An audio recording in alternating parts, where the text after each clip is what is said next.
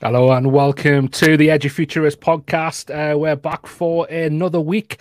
This is episode 188.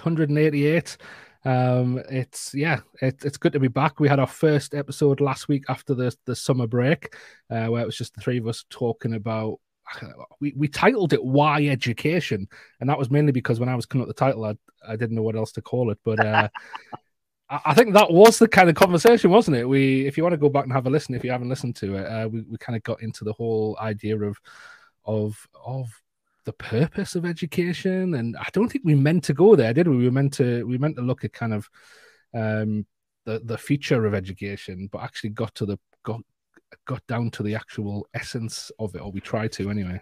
Yeah, I think we did everything but actually make the statement of the book. I think we dance around it. We have this nervousness around mentioning the word book and just dance around it. But yeah, it was fun last week.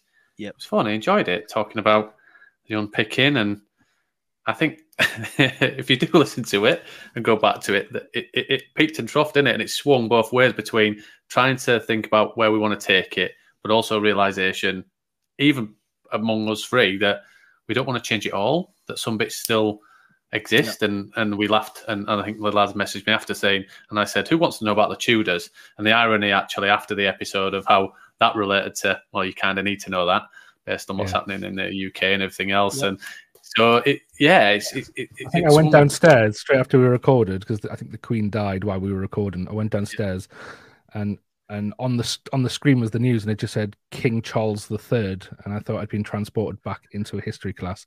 Yeah, but actually, maybe we do need to know about the Tudors. Yeah, I still don't even know anything about them, so we can. That's what we'll maybe get King Charles on at some point, and he can walk us through it. I think, and maybe a spaniel. I don't know. Let's see. It's also interesting that we talked about, thought we were going to be talking about where we thought the future of education was going to go. But actually, sorry, I'm sorry, Ben. I'm still laughing because I think that joke was quite good by Steve. Getting a spaniel on. Yeah, I didn't think it was funny. That's why I did and moved on. I don't think anybody. So the first time I've ever told a joke, let's just call this out. Let's put it up there. It's the first time I've ever told a joke, and Dan's actually laughed at it rather than going, no, it's not funny. I thought it was a good joke. I thought it deserved more, to be honest. Yeah. I thought loads of people should join the podcast just to laugh at it, but I don't want to sing my own bottle. But go on, Ben. Sorry, mate. Yeah, no worries. We have got a guest waiting in the background, but never mind. I think we were trying to get into that future of education, weren't we? But actually acknowledging that if we don't acknowledge what's been and what we like about what is, and actually the purpose of it, why does education exist? Why do we have schooling, and what is the real, that kind of purpose behind it? And then if we can kind of deconstruct that bit, look at me being all, I'm usually the one that's stupid, and it would Steve today, deconstructing what we do and why we do it, then it allows us to rebuild in a way that will be sustainable for the world that we're living in. So I think that's absolutely poignant for what we're going to get into tonight. Absolutely, yeah. So we're really privileged to be joined all the way from Texas. Although I think he's living in New York, but he's joining us from Texas today.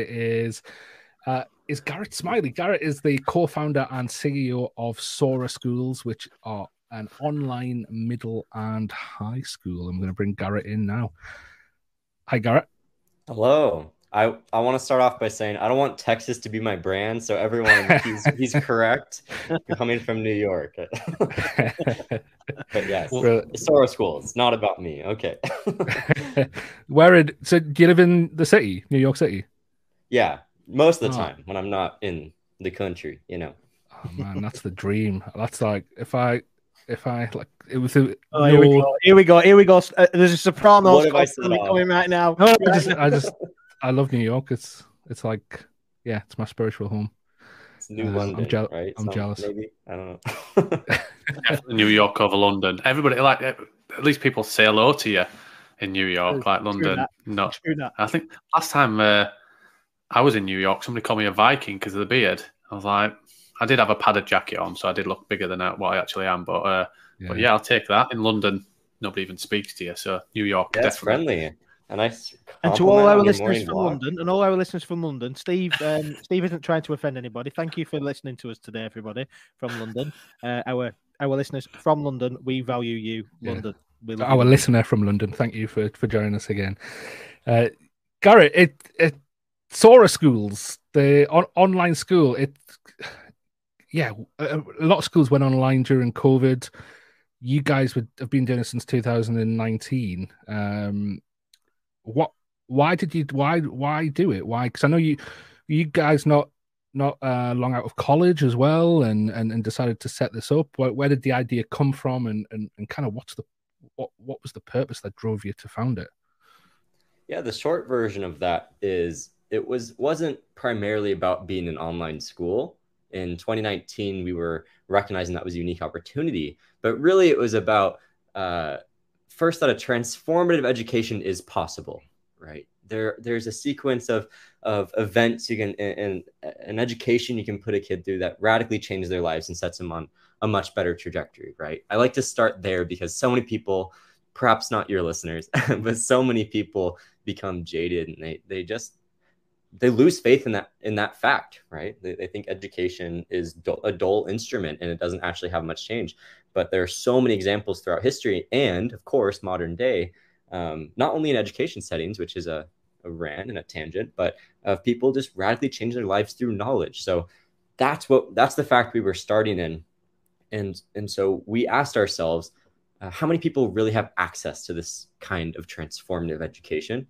And the numbers are quite sad, right? There are great institutions, but they're really for a couple hundred kids a pop, and there are only, 100 or so of them, right? That is just not much impact. So the question that we asked ourselves first is, what else do we think is possible in a progressive transformative education? So as we started from the ground up, I'll say first principles, you're probably laughing at me, that's out of vogue now. But we wanted to build up, how should a school be if we didn't have to make any concessions to the traditional system? And being in the US, I know the rules in the, I almost said EU, I'm sorry.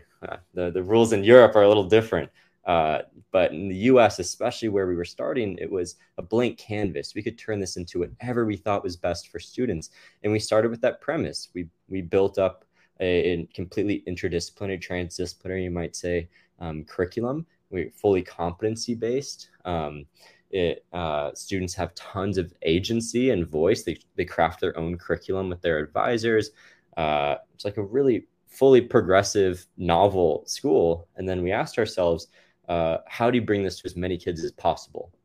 And that's where the online became particularly exciting, because we saw this trend of these workplaces, Google, whatever, even before the pandemic, they were moving online, these extremely complicated, essential infrastructure for modern society. The employees who create and run that were becoming remote workers. So clearly the office was becoming a high fidelity office to be able to be created online. And so we asked ourselves, is it really necessary for a school to be in person to get all the benefits of this transformation I alluded to before? And the answer we came to was no. We can get almost all the way there in the fidelity of the classroom, but you unlock certain superpowers when you're remote first. The obvious one is the diversity of the student body. You can talk to people from all around the world and build relationships. And since so much of an education, I'm curious to hear your take, but I think so much of an education is about understanding the world and building a worldview. Very few better ways to do that than to talk to members from all around the world. But then, being a computer science person, that's my background, it gets super exciting what you can do with software. When the classroom moves to the cloud, if you will, since I think Steve said that earlier, we moved to the cloud, so much data is leaked off of the experience that we can really guide students, help them in the background without having to hire, a zillion administrators. So, anyway, I probably went longer than you wanted, but that's the background. There's a whole host of things that every one of our brains is going to be fizzing here.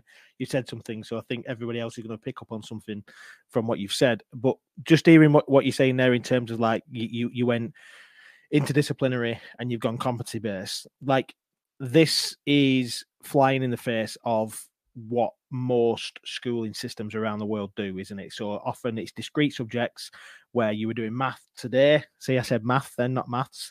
You're doing maths in this period, and then you're doing history in this period, you're doing English in this period, and then you might do social studies in this period. And it's almost like there's no crossover. And also there's that idea that rather than being competency-based, it's usually like some kind of formal assessment, which doesn't necessarily say that you are competent, it just means that you can remember enough things to pass a certain test, rather than ongoing competencies. And I think that's really stuck out for me from what you've said. And there's a few things that stuck out, but that idea of that really does fly in the face of it. And there must have been there's an intentional reason for that, I'm sure. Absolutely. I think I'm heterodox in many ways with the progressive education sphere, but one of the things is I think assessment is actually a good thing insofar as performance reviews are a good thing in the corporate world, right? They can be such a powerful tool to have an honest conversation about here's where I think you are, here's where I think you can go, and here's how I'm going to help you get there, right? So that's how I view assessment. It's just all the toxic elements of this high stakes culture that we've created around assessment of this single test where, not only to mention the pedagogical inefficiency that you alluded to, where you cram and then you never see it again. Anyway, but the core of assessment is, I think, very valuable. Just how we do it at Sora is, like I said, competency-based. So students move on when ready, but they can also try to demonstrate their mastery over. We have two different types of things we assess. We have units, which is content knowledge, and we have abilities, which are, problem-solving, teamwork, those sort of things. So students can always choose a different context to demonstrate their mastery over these things. And they showed increasing competency, increasing mastery with time. So we're actually trying to track lines, not dots, as the saying goes, right? So, Garrett, how does that work practically? So is there a certain rubric that goes with a competency that you're looking for? And yeah, is it? 'Cause I'm just thinking we get into the area of being subjective rather than objective, and maybe the aim is to be subjective rather than objective. I'm not sure, but how does it look on the ground, I guess? Yeah, I'm a fan of subjectivity within constraints. So I'll take a step back and open a can of worms, which is, I think school, especially high school. So we focus on middle and high school. We run our middle school similar to our high school, but I think a big part of it is ensuring kids get a certain breadth and depth of curriculum and content and exposure to the world. However, I think we owe it to them to put it in the context of the real world, one, so their interdisciplinary piece, and two, in a context that's exciting to them. So giving them that voice and choice. So anyway, that's the can of worms. I don't think school should be a place where if a kid doesn't learn to read or write, that's a success, as long as they're happy and passionate. I definitely... Yeah, no, it's good. That. I think what you just said in 30 seconds is what we try to say for 60 minutes in the last episode. So yeah, we're with good. You. Okay, so we're not going to throw down over Zoom. Good. So how it works in function is I still want every student to get the units coverage. So we have 120 units, standards. You can think of them. I don't know what you call them in the UK. In the US, we call them standards. Basically, like standards, 100 Years War. I don't know. No, those sort of things, right? U.S. Constitution. However, for almost everything, I don't really care the order you learn it in, right? Math, some science, some of the stuff has dependencies, prerequisites, as we call them, but 80% of content, if you want to learn about ancient Athens before you learn about the U.S. Revolution, which usually goes the opposite way in the U.S., I really don't care. As long as I can tie it to your interest, as long as you have an authentic why, as long as it connects to your worldview and your meaning statement, that is so much more important to me than marching kids through a curriculum. However, full circle, I do still care at some point in your four-year journey that you grapple with this in a context, right? So we're basically, you can imagine checkboxes. It's way more complicated than that. We've developed all of our own software, all of our own learning management system, because we just run our school extremely differently. But you can imagine just as every student has check boxes for each units that grow over time, whatever, but check boxes. And you talked about project-based learning and moving across disciplines. How is that formed? Where has that come from? Is that just your idea, or is that pulled from phenomenon-based learning in Finland and those kind of approaches? Is a lot of research gone into it? Where did it come about, and how does that apply, and how have you changed it and applied it to Sora, really? Yeah, a lot of research. I like to tell people that nothing that we're doing, well, most of what we're doing is not occurring for the first time. We're just trying to take all what I call localized innovations from throughout school districts, individual schools, other countries, whatever, and just bring it to one package and make it accessible to students in this progressive 21st century ethos, right? I will say our chief product officer is Finnish, so he will appreciate that call out. Yes, that was his sister is actually a leading researcher in project-based learning, phenomenon-based learning, so she will appreciate that. But really, we're not trying to be dogmatic about anything. Just what works for the students, what has solid proof points, what's catching steam, what do we feel best? It is subjective at the end of the day. It's hard to do comprehensive psychology and behavioral research in this way. But what do we feel is best for students, no matter where it comes from? And let's bring this together within the framework of our real-world interdisciplinary competency-based assessment structure. A lot of that happens to be project-based, because I just think in almost all cases having I define it very broadly for the record, it doesn't have to be a robot, but having a synthesizing piece of work at the end of an experience, and our experience was only 6 weeks, so having all 6 weeks go into creating something really challenging and individual, I think is super important. But we also have debate style classes. We have, we have a bunch of other stuff too, if it serves the students. What I really, I see the hope in what you're saying is that obviously even though what you're saying is flying in the face of a system, and it absolutely is in terms of that interdisciplinary model, what this is not that far removed in terms of a step, because what we often talk about is we go fully remote, students do whatever they want to do. This is what a lot of people suggest the future of education. There's this idea that they get a project, they just pick their own thing, and then they run away with it, and then they learn how they want to learn, and the teacher just guides them along that. And there is, to some extent, I understand that model, and I know that like places like Agora School, it's not exactly like that, but there is that very much sense of that it's very driven by the student. What I'm really interested to drill into here is this: you say that there's 120 units that you, over their 4-year period, you want them to look at. Doesn't matter how they do it, in what order they do it. Like two things from it. One is who determines them 120 units as what value, and then with that, like I consider.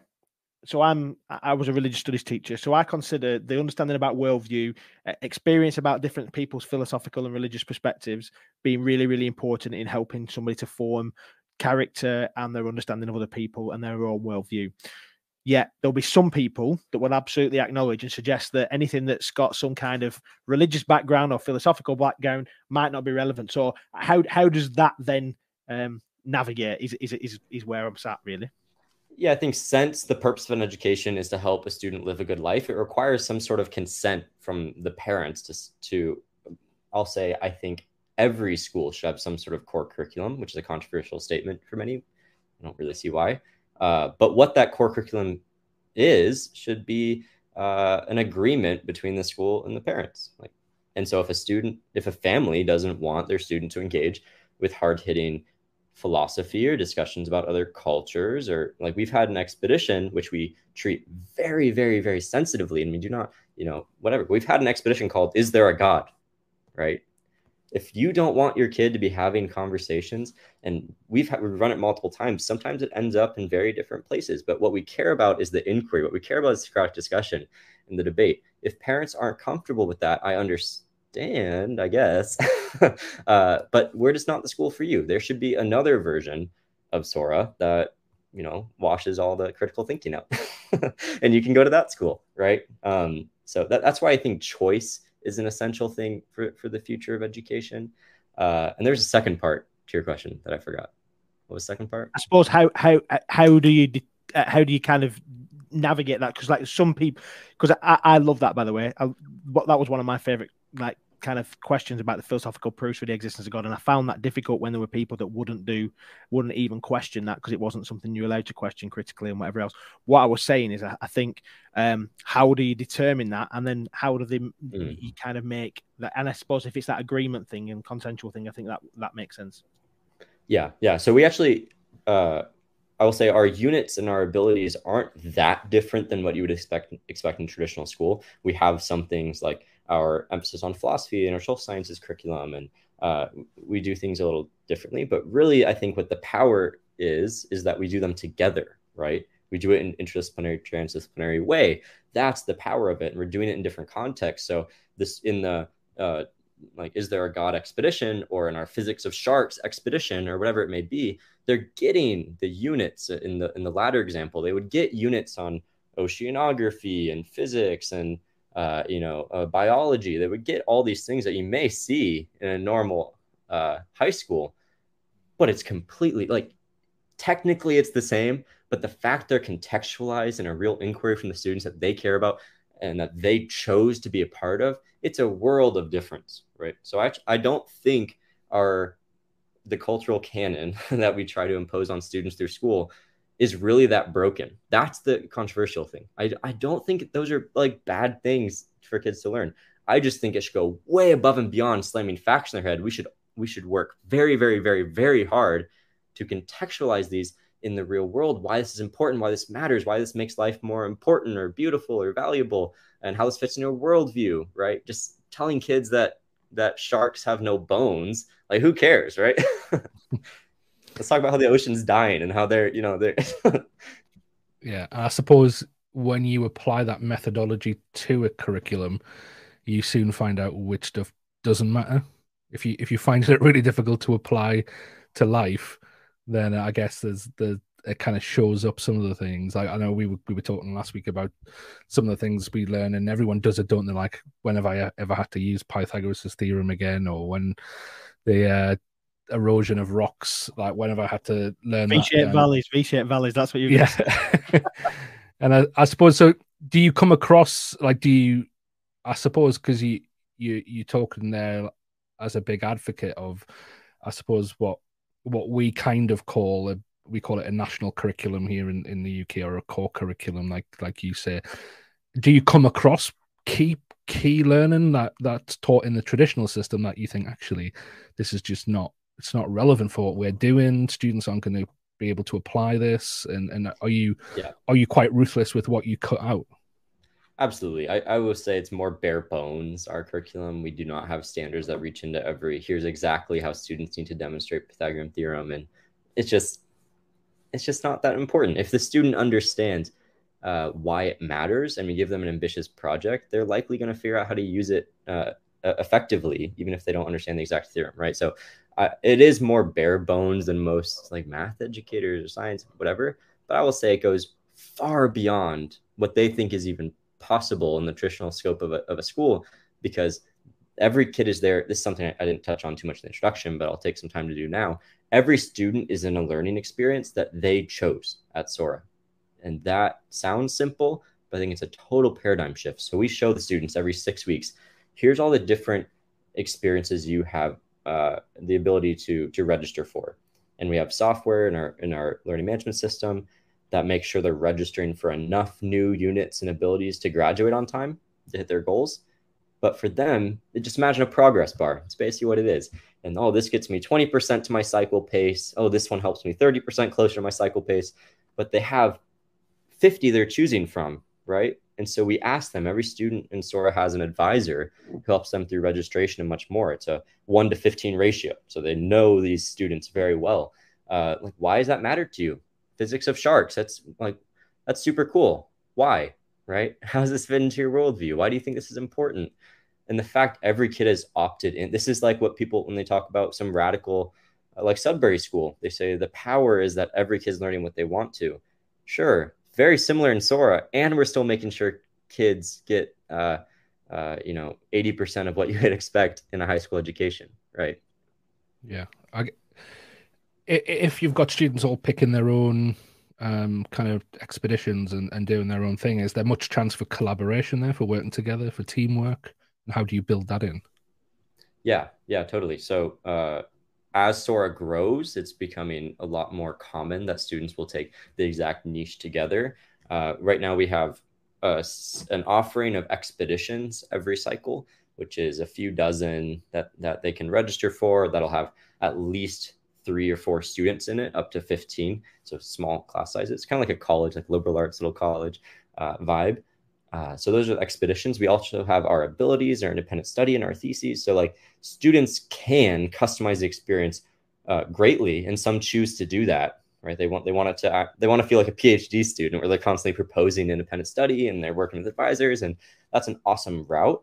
Some of our students value the collaboration. They want to be in expeditions. They want to like register for a bunch of debate style. However, we have abilities, which are the so they're units and abilities. Remember, we have abilities that are teamwork. We have abilities that are collaboration. So you have to show your competency over these things. You can't just be a hermit student who never demonstrates their collaboration, but you can have a preference. In fact, I want students to develop a preference. That means they're developing their self-knowledge, right? Yeah. I really like that way where you were, it feels that this is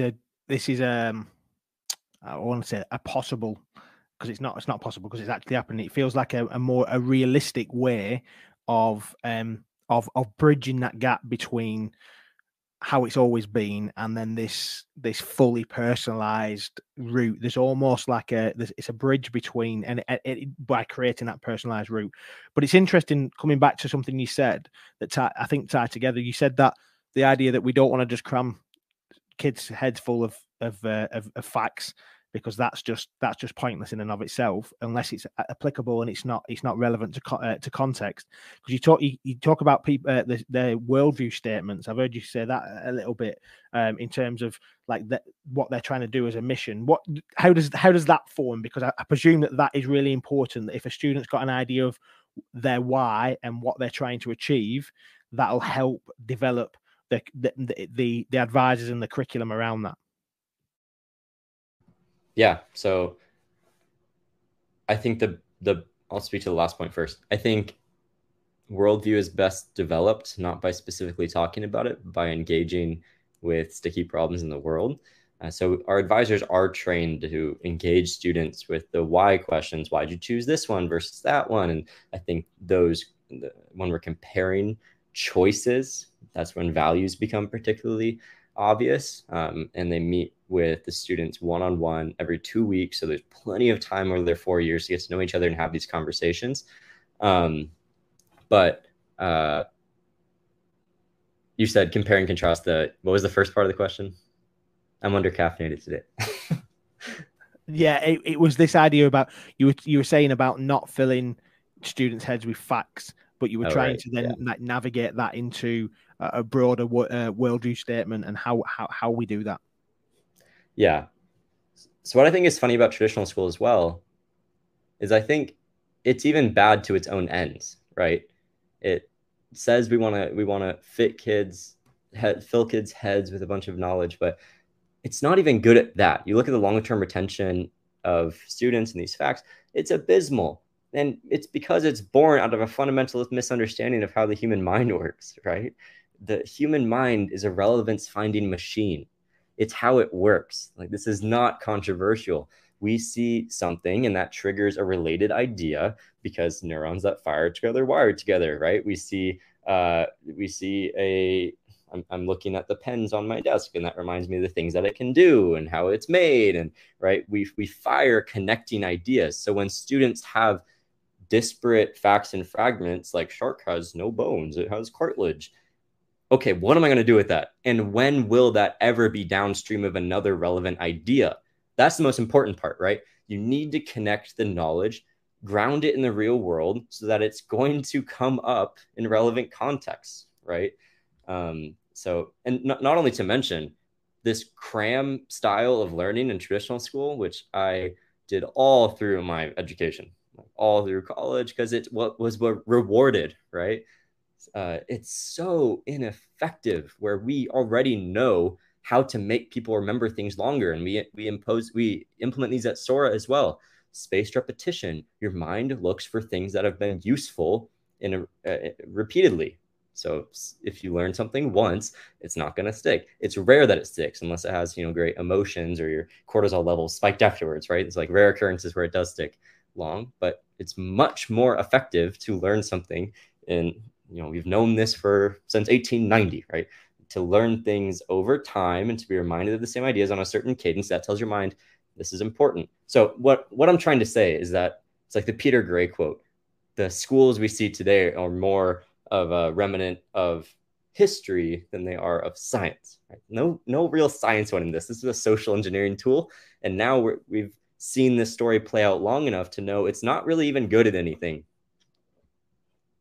Yeah, I'm not sure if you're aware of Sugata Mitra and his work.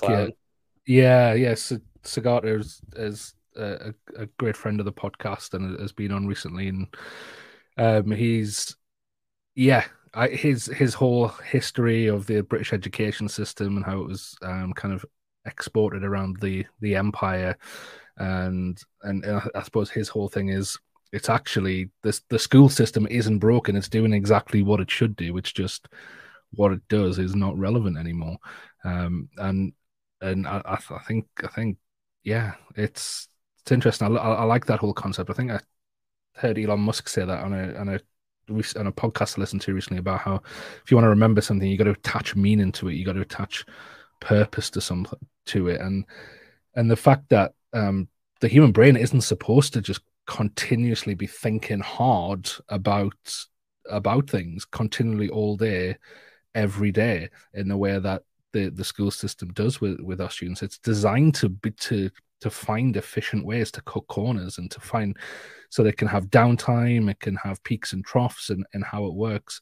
And it's, yeah, I do wonder what damage we're doing to, maybe not damage, just like best years of your life, isn't it? From being like, I've got my daughter's just turned 3. She's going to go to school next year, and they're going to be the best years of our life in terms of what she's doing. And you just don't want to get to your 20s, I suppose, like a lot of us did, and think, well, actually, what do I remember from that time from school, where I spent the place where I spent most of my time?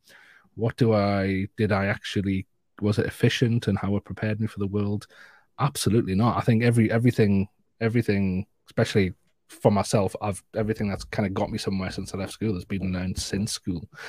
And I think I really took like a bit of a doomed turn in the conversation, but I suppose it's quite relevant to, and we've all got, the three of us have got, Ben's got girls in school, Steve's got young kids who will be going to school soon, and I suppose it's so relevant, isn't it? Because we're people who live in society, and we're about to put our children into a system, or we've got our children in a system, and it's and you just want the best, and you want it, and I suppose in the position we're in as well, that we hear, because I think what we're talking about now, if you go to people, normal average teacher, especially in the UK, it's very, very fringe, very, very, very fringe, and almost not even worth much thought, because it's just too strange. It's too out there. It doesn't fit in. It's unrealistic to most people, according to them. So I guess, do you see Sora as being, and schools like it, I suppose, that we mentioned synthesis earlier, as being fringe on the edges of the traditional system? Or do you think over time the system will start to break down, I guess, and we'll start to see the fringe options become the main menu for people? I don't think the system's going to break down. Like, the system is pretty robust. Bureaucracies are created to be robust, and especially in the US, I can't speak too much to your education system, but a recession's good for the school system. It has more access to talent. It's designed to exist through these things. What will make it break down? So it's not going to break down because of macroeconomic factors, what I'm saying. It's going to break down because parents demand something different, and it's not going to be able to adapt. Again, it's a bureaucracy. Bureaucracies are designed to not change. It's like in the definition, right? So if parents demand something better, it's not going to be able to accommodate those demands. And there will be things like Sora that pop up. I don't know if you've been following US politics too much. And in fact, this is intentionally pushed down, but Arizona's passed a law, which is going through a process of being contested right now, but to give every student $7,000 a year to pay for education resources or private schools or whatever. because it's what the people are demanding, right? And the governor listened. So if that happens, you're going to see Cambrian explosion of education options. And that future gets me very, very excited. But to circle back to the first point you made, I don't think damage is off, right? I don't think that, I wouldn't say the system doesn't damage kids, because it certainly does damage many. But I think the more relevant word is opportunity cost. It got good at doing one thing, which is making kids literate. Like that was the main thing, and understand basic math principles. And the things that you learn through like K-5, it reinforces pretty well. And most of the society understands these things. But the education system was crystallized in a phase. You think that, I think it's a common misconception historically. The education system was crystallized in a phase where there was a lot of debate on how schools should work. It was a period of like people assumed that this was the model that was working, and so everyone got excited about scaling it. No, people got excited about scaling education as a right that people have, and people's opinions on how we should do so were wildly different. So we didn't even have alignment. We scaled something before. It's like the startup framework. We did not have an MVP. Like people were debating how it should work, and we scaled that thing before the debates were resolved. So it got good at a couple of things. Then we formed a bureaucracy around it. And then we scaled it across the empire, like you said, all while we just gave up on the debates that it was born out of, right? So I think today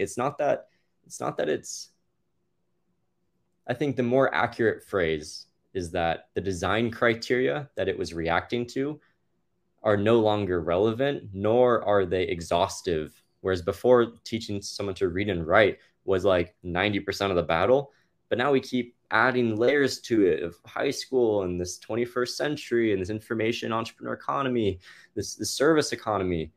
Those design criteria were so far from what they were when it was turned into a bureaucracy and scaled, right? Anyway, I just wanted to comment on that point. No, it's really valid. I'm going to take it a little bit different, and I'm interested because you're middle and high school first in terms of how students respond, and is there a preparation phase? Is there a transition phase into this new way of learning? Or actually, are you, because they'll be in the old system technically, unless all of your children come from Montessori or something that's a little bit of a different approach. Maybe those kids will get it a little bit different, but from that side of it. So that's first thing. And then maybe the same around development of your practitioners, because I'm conscious I don't want to call them teachers because you've got advisors and loads of different things. What does that look like? What does it look behind the scenes? How are the students attached to a particular advisor or group of people advising them through it? And how are they developed to this new method of I don't want to say delivery, but supporting and coaching through the development of learning and the focus? I'll start by saying something that all school administrators or all people who've existed in the system know. It is unbelievably complicated, right? So we raised a good bit of money a while ago, but we told everyone, we're not going to scale this yet. This is we're not going to do, should I call it name? We're not going to do the alt school thing where we scale the thing and then you realize there's some fundamental things we didn't reckon with or we didn't pay enough respect to. And now we have all these locations and blah, blah, blah. So we spent 4 years really getting it right, at least we think.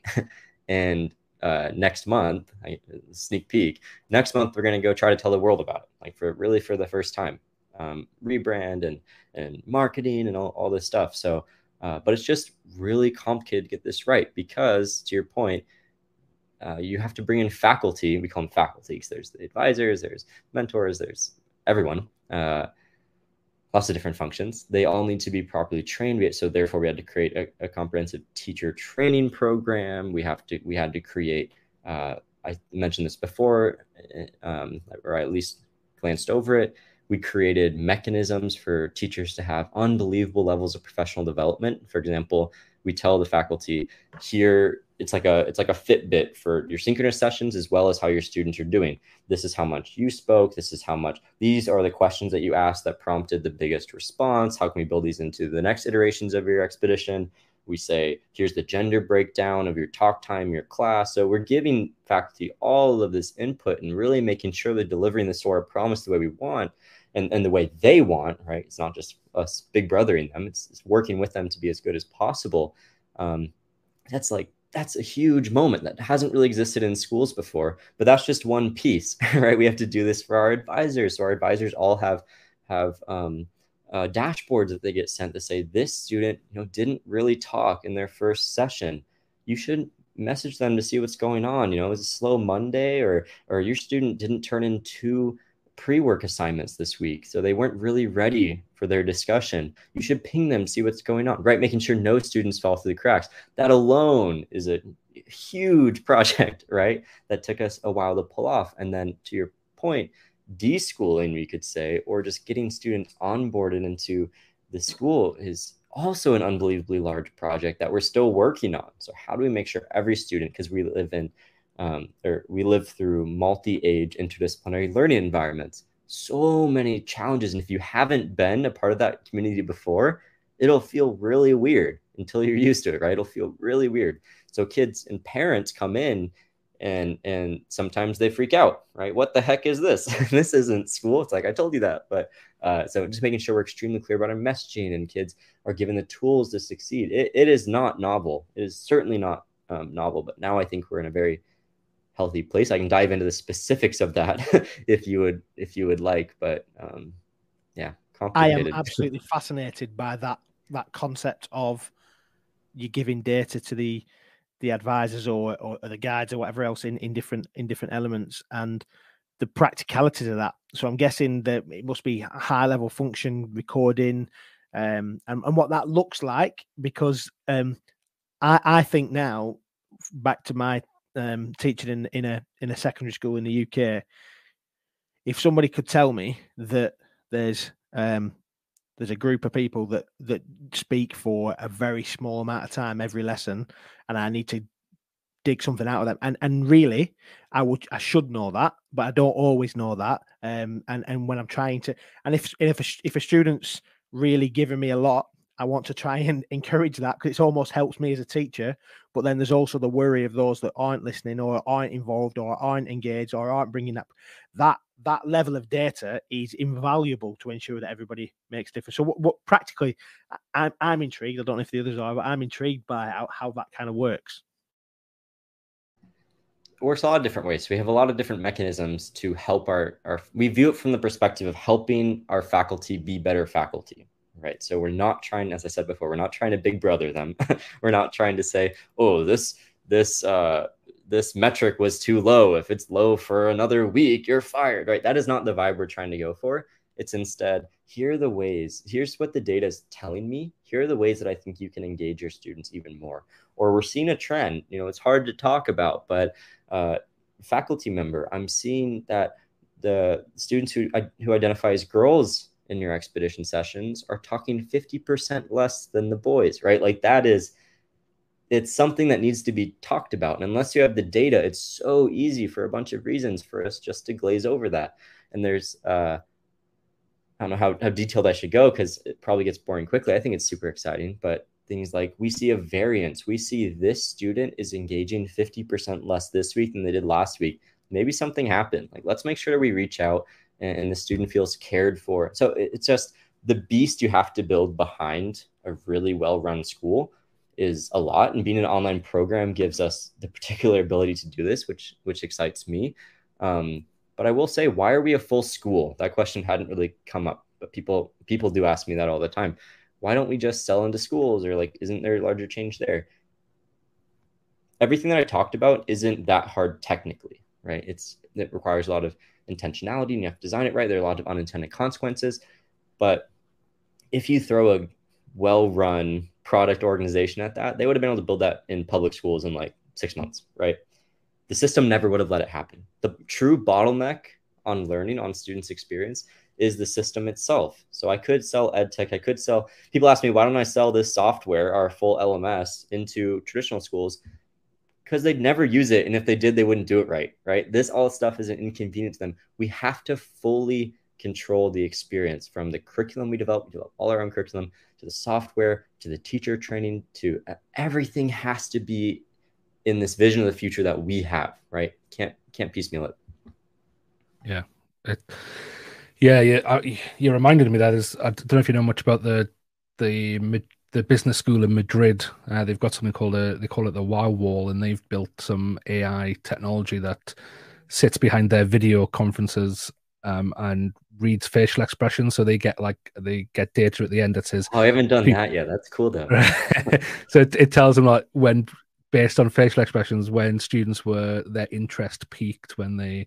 But I think what you're doing seems to be a lot more comprehensive in that data, and sounds phenomenal, to be honest. We try not to do anything that sounds dystopian, so it's a balance. We can do stuff like that, but it's always a discussion with our families. Like, is this weird? Yeah, it's a little weird. Okay, we'll think a little more about that. We'll push. Yeah, I think so. Yeah, I had this conversation with someone recently about how, because I don't know what traditional schools in the UK are very, very. And I think they've taken their influence from the chartered schools in America, where it's all very, you must be looking at the front all the time. You must be like, your attention can't go anywhere else. But actually, I think sometimes it's a good thing just to stare out the window for 5 minutes and let your brain, like what I was saying before, I guess, let your brain have a bit of downtime and then jump back in. If you had some AI software reading your facial expressions all the time, it's probably not going to be the best indicator. Don't even get me started on that. We've completely blown up the school schedule, how it traditionally is. Ours looks much more like a college. So our students can register for the expeditions and for the session. We have a lot of different mechanisms for learning, but they can schedule these things how they want their calendar to look. So some of our students have mornings slammed with synchronous sessions, then they take a nap, and then they have their afternoons for their async work. I think that's awesome. Some of our students want an hour break between each expedition session. That's also great, right? So I feel this way about remote work too. We've been remote work for 4 years. I want our employees to have enough freedom and also enough mindfulness about their own state. If you're tired, take a nap. You're not helping anyone, right? Of course, there are cases where if I was tired right now, I could not take a nap. But if, you know, we want people to have that agency over their own mind and manage their energy in that way. And it ties into, we listened to a webinar that you were involved with about the future school, with a guest that's coming on in a few weeks' time, Anna Fabrega, and you talked about one phrase that you used that really stood out for me, and it ties into what you're saying there really, is that that acceptance of failure, and that failure is a really great learning point. And you used that phrase about things being a data point, and failure being a data. And I really like that as a concept, because I think I mentioned this on the podcast last week, gents, and if I didn't, then I should have done, is that my daughter started high school in the UK, well, secondary school in the UK last week, and we had a conversation about what she was hoping to get out of this year and this and that and the other, and her phrase was, "I just don't want to fail, Dad." And I was like, oh man, that's not what you want. First of all, you don't want your kid to say that, and second of all, you want failure is good. Failure is good if you learn from it, because it's not that. That's the point, isn't it? So, how does from what you've just said really about this idea of there will be times when people just need to take a break, when they're not at their best, or they might need a nap. How do you kind of navigate and bring failure into what you do as an organization? Because I think it is key, isn't it? Yeah, I think from some perspective, we're failing all of the time, right? Insofar as there's a way that we could have done it better. And so that's the mindset we want our students to have. We have formative feedback and all their we call them tasks, their pre-work. We're just trying to create that muscle of what could we have done better? As long as that's the case, I don't really care, even if you got, because we do have numerical scoring systems. I don't care if you got a 1 out of 4 on this assignment. I will allow you to redo it every time. There's nothing at Sora that you can't redo. That's like a big pillar of our design. So we use resubmitting as a good metric for how failure forward, how much of a growth mindset our students are developing. I completely agree. And I think this is one of the biggest failures of traditional school, Because if we create a bunch of people who are afraid of failing, they're not going to do anything. Everything of value, whether it's a chef creating their menu, right? I'm sure they went through 100 iterations of that dish before it landed on the menu. Or if it's an engineer creating the Mars rover drivetrain, they failed a ton, but they didn't view it as failure. They just viewed it on the path to figuring out what works. And they could have continued the path to making it better. Like, we can infinitely approach perfection, right? We can't ever get there, but we can infinitely approach it. So we want our kids to view it as that spectrum, as that continuum. Just what you were saying, I was just thinking in regards to failure and things about the successes and those kids that accelerate and get on and really thrive in this environment and do really, really well. And I know that there's units, and then I know there's abilities, I think you said, that, and the competency bit. But where does it sit when a student comes in and drives and wants to work at their own pace and move quickly? And I know you talked about 4 years. What happens if somebody comes in, or a collective, and says, I want to do it in 2? What happens then? Yeah, we usually tell them to try to go above and beyond in terms of their electives, and we have full dual enrollment. So if you want to start college early or whatever, we ask our students usually to try to go above and beyond. We've had multiple students graduate early, so it is a thing. At Sora, we have this concept called PACE, and PACE just means you have this big goal. Let's say it's 100 units of, like, well, that's confusing my language. Let's say it's 100 things that you have to complete to get your goal, just to really simplify it. If you're here for 2 years, you just got to go twice as fast. You have to have twice as much velocity pace as your peer, but it's totally doable, right? We've had students do it. It's the same. It's very similar. Sora's setup is very similar to university.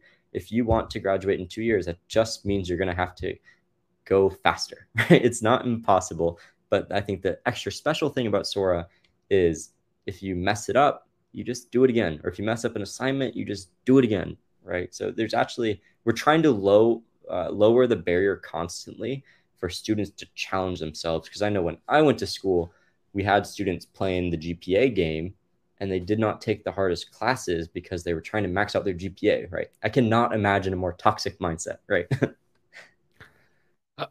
Garrett, I'm interested to know, after Sora, so, you know, students want to go to college, university, do they leave Sora with what they need in terms of their credentials in order to get into university? And I suppose as a follow on from that, if you do go global, because I know you just operating within kind of the US time scale at the moment, but if you do go global, like for example the English system, when a student will need, in most cases, A levels, they'll need like 3 maybe 4 A levels to get into a good university.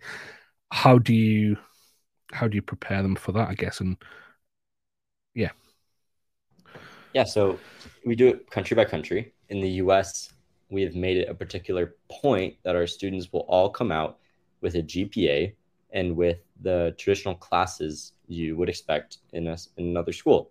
So our students do come out with an A, B, or C in Algebra 1, Algebra 2, Pre-Calc, right? Speaking of math, and they come out in world history, American. They come out with all the things you would expect. It was just all mashed together and chosen by the students in this interdisciplinary environment, right? But as I opened the show talking about, assessment is not a bad thing if it is an opportunity to have an honest discussion with each other. So our goal, it's not actually a goal, this exists today. Our goal for our students to feel this way, I suppose you could say, is I can get any GPA I want as long as I work hard enough. That is the mindset I want, because it is true. Everything the students do, they can resubmit, they can try again. If it doesn't even work, or they can just wipe it and try in a different context. So if you got a 1 out of 4 on that oceanography unit through your physics of sharks expedition, consider it gone. If you do a independent study project about this thing you're really excited about that also addresses the unit comprehensively, I will fully overwrite that past quote. I don't even like saying failure, but that last failure, right? Because it's just a stepping stone. Now you know more. Now you know You want to do it differently, sure, as long as you show mastery over it. So students come out with the transcript you'd expect. We've had students accepted to extremely competitive U.S. universities already since we just finished our fourth year. So that happened last year, like Georgia Tech, Rhode Island School of Design, like these really competitive schools. So it works, but convincing parents take a leap of faith into a completely different model is the challenge for this year. Yeah, I can imagine, and I think if you this is that whole chestnut that everybody has as a teacher, that every parent has been through school, so somehow they know how school should be, and so I'll tell you how it should be. We laugh and joke about this and how you should teach or whatever else, and I think that challenge will definitely be there, won't it, in terms of that convincing. But I do really like that idea. Most of us who went to university will acknowledge that, in fact, all of us who went to university will acknowledge that we did in 3 years what could have definitely been done in a year if we'd have just been intent rather than the things that went around the university experience. But I think that idea of working at a pace and then giving people an opportunity to go faster, or I'm guessing on the flip side, there's the opportunity that if some people take longer to get where they're getting to, that's also okay. And I know that they'll talk about that, what that means, because I'm guessing that if some people aren't working at the pace that they should be or need to be for that, is there an opportunity from the other side or the support that way? Yeah, we have students currently on pace to finish Sora in 5 years. It's something that they wanted, their parents wanted. Perhaps they were in a less than rigorous program beforehand. We have some catching up to do. It's totally okay. Again, this is an art and a science. So the art side of it is, I just want to make sure the students aren't settling. Right? They're not thinking I'm too stupid to do it, and all these toxic thoughts, and they're pushing off their goals. As long as that's not the case, and we have a plan and the students engaged in it, 5 years is totally fine. Culturally, 4 years is the norm. So 90% of our students do it in the 4 years, and they just kind of increase the scope of how much they bite off in those 4 years. But Sora is designed to be flexible because every student's different. Every student's goals are different. Every student's capabilities coming in are different. I'm focused. The pace is great. The end point in terms of GPA or the qualification that you hold or the piece of paper is great. But one of the things that really interested me when we had a conversation many moons ago with Agora, one of the schools in Holland, was, I'm familiar, yeah, their engagement with businesses around these projects. And you talked about real life experiences and how to apply it to a context. And that's great as an advisor, somebody who's able to bring it to life a little bit. Some people say, well, the best teachers do that anyway. What engagement for commercially, not from a money point of view, do you have with businesses? Is that an aspiration where you're working with loads of different things where somebody, and I always go to the story of, from Agora, the kid who wanted to designed skateboards and went through that way and then ended up working and designing skateboards. And then I think one of the children at the age of 14 was working on a Hillary Clinton campaign or something ridiculous. And is that an aspiration? Is that already there? Or is there an aspiration to develop that more in regards to real world experiential learning, applying it to the context, not just this is what it would mean, this is actually what it does? We have a mentor network where our students are plugged in with people in the industry for whatever professional aspiration they have, and they have conversations. It's not a huge aspect of our program, and I'm very excited about working on this more. One of our very first student, funny it worked out that way, he told us when he joined him, I just want to be a game developer. Like, this is my goal that I have for myself. I will do the whole school thing and whatever, but I just want you to know I'm optimizing for this outcome. And we said, okay, we'll try to get you there. Your advisor will partner with you. And right out of high school, he got a job at EA, right? Electronic Arts. It's like one of the best. So it does happen. There's an infinite list of ways that we can better do this, and including one really big one we have working right now, in the works right now, I should say. But yeah, that's a big opportunity. How do you connect with students' communities? Because that is such an authentic why. It's so obvious. It's right in front of their eyes, right? If we're getting very real, that requires parents to do that with their student in many cases. And we're not always seeing that level of buy-in with all of the families, because it's a huge ask. Please drive your kid around 3 times a week to, right? So they're kind of barred off from that until they're 16 or 17 and can get a driver's license. But we are always looking for ways to leapfrog that constraint. What do you make of...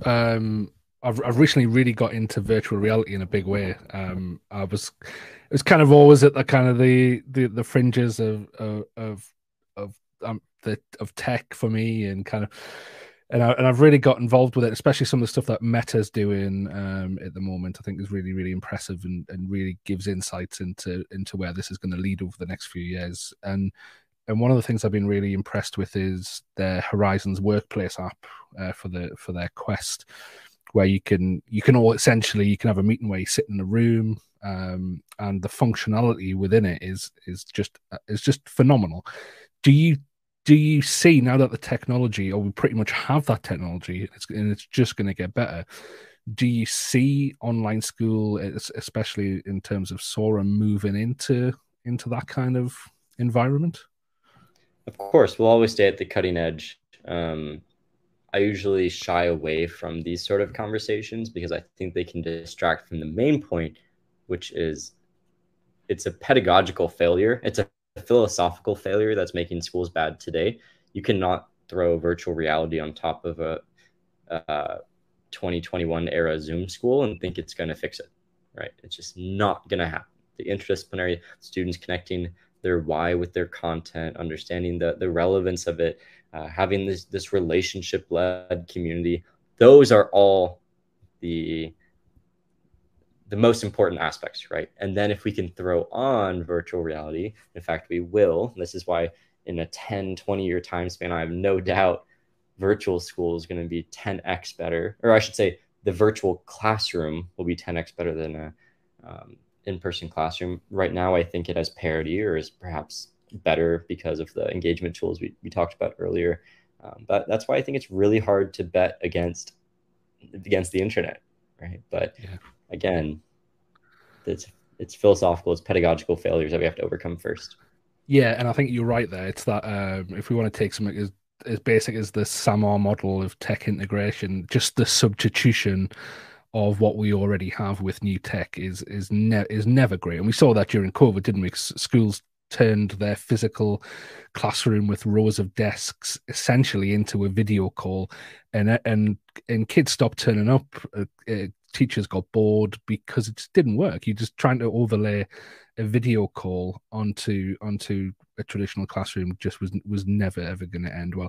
And interestingly, and I think that's why it's been great to get into this so much with you this evening, is that a lot of teachers will just, and I think probably, even though COVID has done probably a really good job for what you're doing and really helped, in it, on the flip side of that coin, you're probably on an uphill battle with a lot of people now, because when you say we do a virtual school that's online, that 99% of teachers are going to think, oh my goodness, it's going to be like that nightmare during COVID when we were trying to speak to a student on a video call and their camera was turned off and we couldn't like, do you know what I mean? I think the whole pedagogical approach to online learning has to move with that. But I think the technology and some of the stuff that Mark Zuckerberg's talking about at the minute in terms of some of the innovations they're putting into their headsets, where you can track eye movement so you can actually make full eye contact.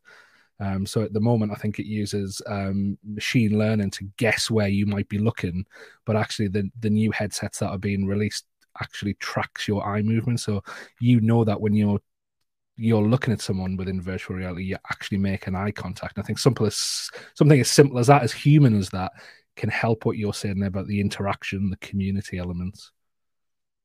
Absolutely. Yeah. 10, 20 years, there would be no reason to go to a physical classroom in terms of efficacy of the learning environment.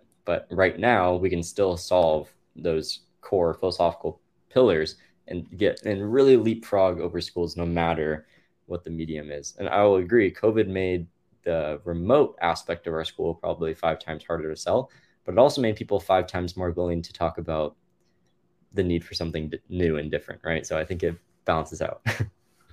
Yeah, definitely.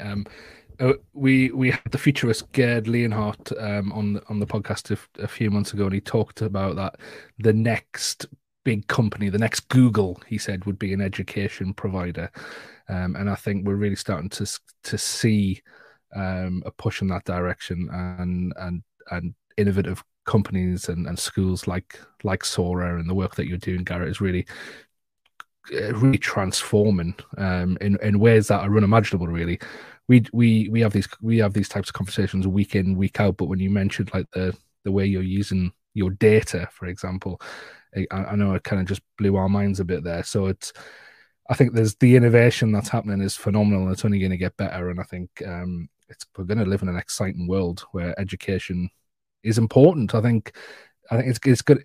Hopefully, it's going to reignite that fire in our learners, where maybe sometimes it's not there anymore. It's not, and being people who've worked in schools, it's half the battle is trying to get kids interested in education, get kids interested in learning, and I certainly welcome a present or a future where that is the case. So Garrett, thank you for, I know you're visiting family in Texas there, so we really appreciate the time that you've taken out for us, and we hope you enjoy the rest of your time down there. Thank you. It was wonderful to meet you all. Thanks, Garrett. Cheers, Garrett. Take care, mate. Bye-bye.